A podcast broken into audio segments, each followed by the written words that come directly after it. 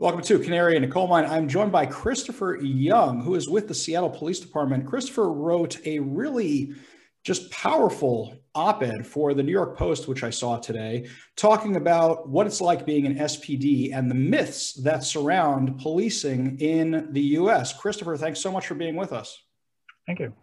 All right. Well, I just want to talk about the four basic things you covered. One was the fact that these, you haven't seen that they're mostly peaceful demonstrators. Would you care to expand on that? Well, um, like every police officer in America, I worked the protests over the summer. And in my opinion, they were very successful propaganda operations. They were peaceful, lawful protests during the day, um, something I encourage. But at night, the intent was to antagonize the police into reacting and, and claim that they're victims, you know. And, you know, the media kind of went along with that narrative. Um, so, yeah, they won that one. I mean, I think a lot of the public agreed that the police overreacted, but it usually was not based on evidence. Um, I saw protesters throw rocks and Molotov cocktails at officers, shine lights in their eyes, lasers in their eyes. I've had lasers shine in my eyes. And have you had, I mean, I see some of your fellow officers have had some serious effects from that. Is that the kind of stuff you've had problems with, or you were lucky enough to escape that? Um, I just had it happen once. So my vision is okay for an old man, I guess. Um, Thank God for that. Those lasers can hit a jet airplane miles in the air, so it can't be good. Oh my God, I'm so sorry. I just, you know, in looking at this, you opened the article by saying that you have progressive thinking. Has the the idea of decriminalizing drugs and what it's done to Seattle has that changed your thinking on that at all? Um, I mean, I, am left of center. Um, my my views are a little bit complicated. You know, I, I I think the black market of narcotics is unfairly affecting countries like Mexico where they have the cartel violence. So I feel the US as consumers of the drugs need to do something about that black market that is causing all that violence.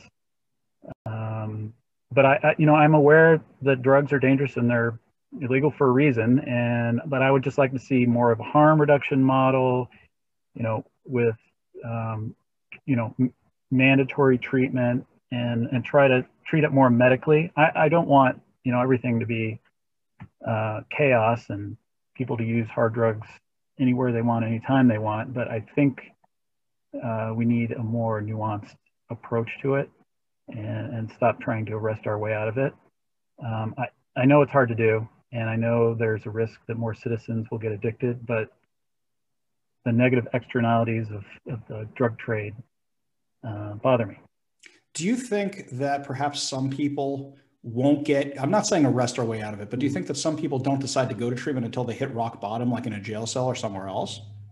I've heard stories of that. Um, I, it's a complicated issue, and I'm not an expert on that. It's just I am I'm open-minded on that, and I'm kind of left on everything. You know, I would like to live in a you know a Scandinavian style welfare state and have government subsidized health care.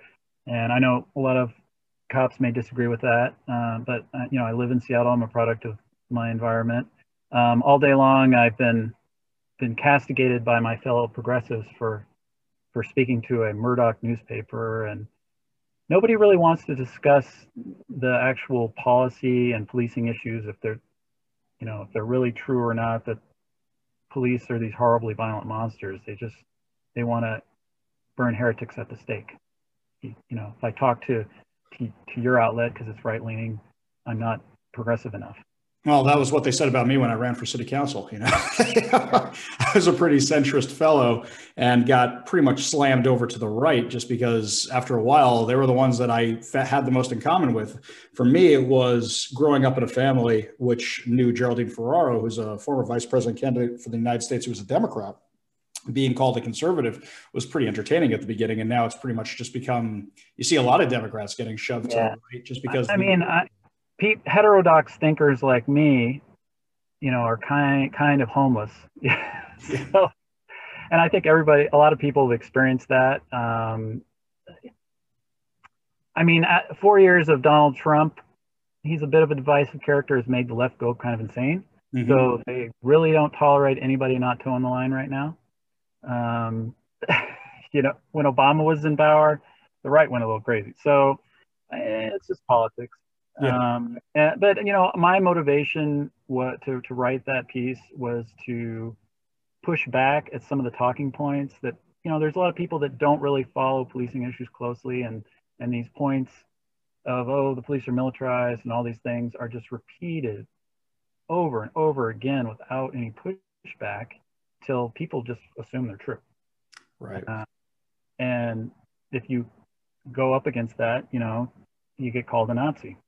Uh, you disagree you know with those characterizations of the police I get called that a lot, and I'm an Orthodox Jew. Something that was interesting to me was your discussion about people who say that SPD is militarized. You know, I always thought if they were militarized, we'd see tanks rolling through town and heavy armored vehicles, which we just don't. And you address that in your article. Yeah, I mean, I was I'm a combat veteran from the Persian Gulf War. I'm age, you know dating myself a little bit, um, and you know we are are lucky to live in a country, yours and mine, where we have civilian policing if we didn't have civilian cops, you'd have to call out the army if there was some maniac on the loose with a gun. And I don't think they would use as much restraint as civilian police. Gotcha. So, uh, you know, this abolish the police and defund the police, which I consider kind of the same thing, because if you want to, if you want to actually make policing dysfunctional and brutal, one way to do it is to starve it of resources, make it so bad that everybody's like, yeah, we just need to get rid of this. So I, I think it's a dangerous direction. Um, and, you know, it's, it's people, you know, people who are more moderate are considering it now. So be careful what you wish for. Right. And we see the effects of that in Seattle, where crime has just gone out of control. And it seems to be predicated on this false narrative that you also mentioned in your article about police killings seemingly being rampant, according to the media, if you listen, or according to the activists, if you listen. And that's just not the case. Yeah. I mean, it's, it's based on anecdotal evidence. Um, like everybody else in the country, I was horrified when I saw the, George Floyd video. I, be honest with you, I, I couldn't make it eight minutes of the video. I thought, oh my God, what is this cop doing? Get off of him. It was, I felt sick to my stomach. So that is one incident in one city, and you're going to have bad people when you have hundreds of thousands of people doing a job. You're going to have bad people. You're going to have bad lawyers, bad doctors. And, um, and today, with everybody having a cell phone uh, camera in their pocket, when police do something awful, it's going to get on the news, but it doesn't reflect the hundreds of thousands of other cops doing a good job and serving the community. Right, because you know how many cops there are across the country, and they never, just like you say, they never tell the story of the good ones, or rarely do. And instead, it's just focus on bad, bad, bad. And we saw what happened in Seattle. The last point that you brought up in your article, which I thought was great, was the it goes from uh, abolishment leads to lawlessness. And as soon as you, I guess for lack of a better word, emasculate the police department the way that's been done to the Seattle one, just look at what's happened to crime here. Look how it's gone through the roof. And everybody was united in the fact that what happened to George Floyd was wrong. And I don't think there was anybody in the country who thought that should be you know supported in any way shape or form and yet we have jumped off the cliff to this whole defunding thing and look at the crime it's led to in seattle yeah, and, and the activist pushback would be well, crime overall in the past 10, 20 years has gone down dramatically. Well, true, but you can undo that. And for example, in Seattle last year, 2019, we had 28 murders in the city, a city of 750,000 people. That's pretty good for a US city. This year, we're up to 55 last time I checked. I haven't, I don't have the latest info, but it's it might double this year. I think and we I might have been at 59 already, actually. Yeah, I don't think it's a coincidence that um, we've had all this chaos all year. Yeah. Um, it's it's so so sad. We see this insanity happening. We see the chop zone, the Chaz zone, whatever they called it in Seattle. We see the results of what's going on. And meanwhile, we could have all been on the same page. I think that if the riots and protesting hadn't happened, so many people would have jumped onto the cause to say yeah. reform the police, whatever it was, and they undid their own narrative. the narrative is the reform doesn't work, and the facts just don't back that up. Um, I, in my article, I put New York Police Department statistics because they publish their stuff online. it's pretty easy to digest. Um, I mean, there you can find statistics like for Seattle and other departments, but NYPD does a really good job of showing their statistics, and it's just been dramatic improvement um, over the past 50 years. And it would be a tragedy to undo all of that. Um, in the in the name in the supposed name of social justice, we're going to double the murder rate. I, I don't get it. And you know, and I'm on Twitter arguing with activists. They they just want to talk about how I'm not a real progressive because I spoke because I spoke to a conservative. Right. They don't want to talk about the fact. They don't want to talk about CHOP. They don't want to talk about Chaz. They don't want to talk about the murder rate doubling. Um, so, you know, I, I'm not gaining anything from writing that article. I just I want to ground the conversation in in fact, and we need to look at the facts. What works, what doesn't work. I think that your opinion is more valuable than you're giving yourself credit for.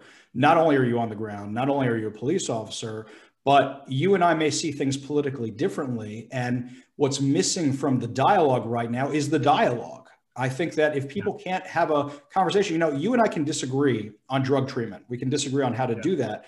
But as long as we're able to say, okay, we can find common ground here, here, here, and here, that's how problems get solved. Right now, just because you disagree with them on one or two things, they don't consider yeah. you a progressive anymore. And and I, you know, I think if somebody's passed out on drugs in the middle of the street, I think they should have to be checked in the hospital for a few days. And somebody who's more of a hardline conservative may say, well, they need to go to jail and sober up or else.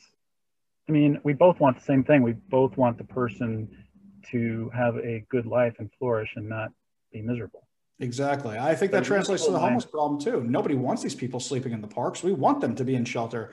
But the question yeah. is, what's the best way to do that without destroying the place they're going to, without them harming themselves once they're inside and getting the treatment they need? Yeah. And, and I mean, as a big picture, as a society, to make progress and, uh, and to go forward as a society, the only tool we really have is to talk, to discuss it the, the only other thing is fighting and violence. And I don't want to do that. Um, they, some activists that are way out there that say, oh, everything's so horrible. You know, we need to have a revolution. I, I say be careful what you wish for. Um, things don't usually turn out well in revolutions. And usually for the revolutionaries themselves, they start killing each other.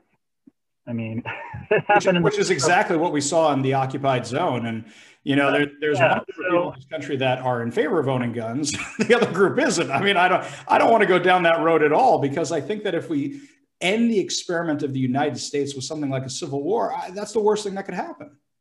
And, and you're hearing crazy talk like that. Um, that uh, it's frightening to me. Um, I, I'm hoping cooler heads will prevail you know, we had our city council made a promise to disband the police department and all these crazy things. And, and then they ended up cutting the police department, you know, the budget 18%.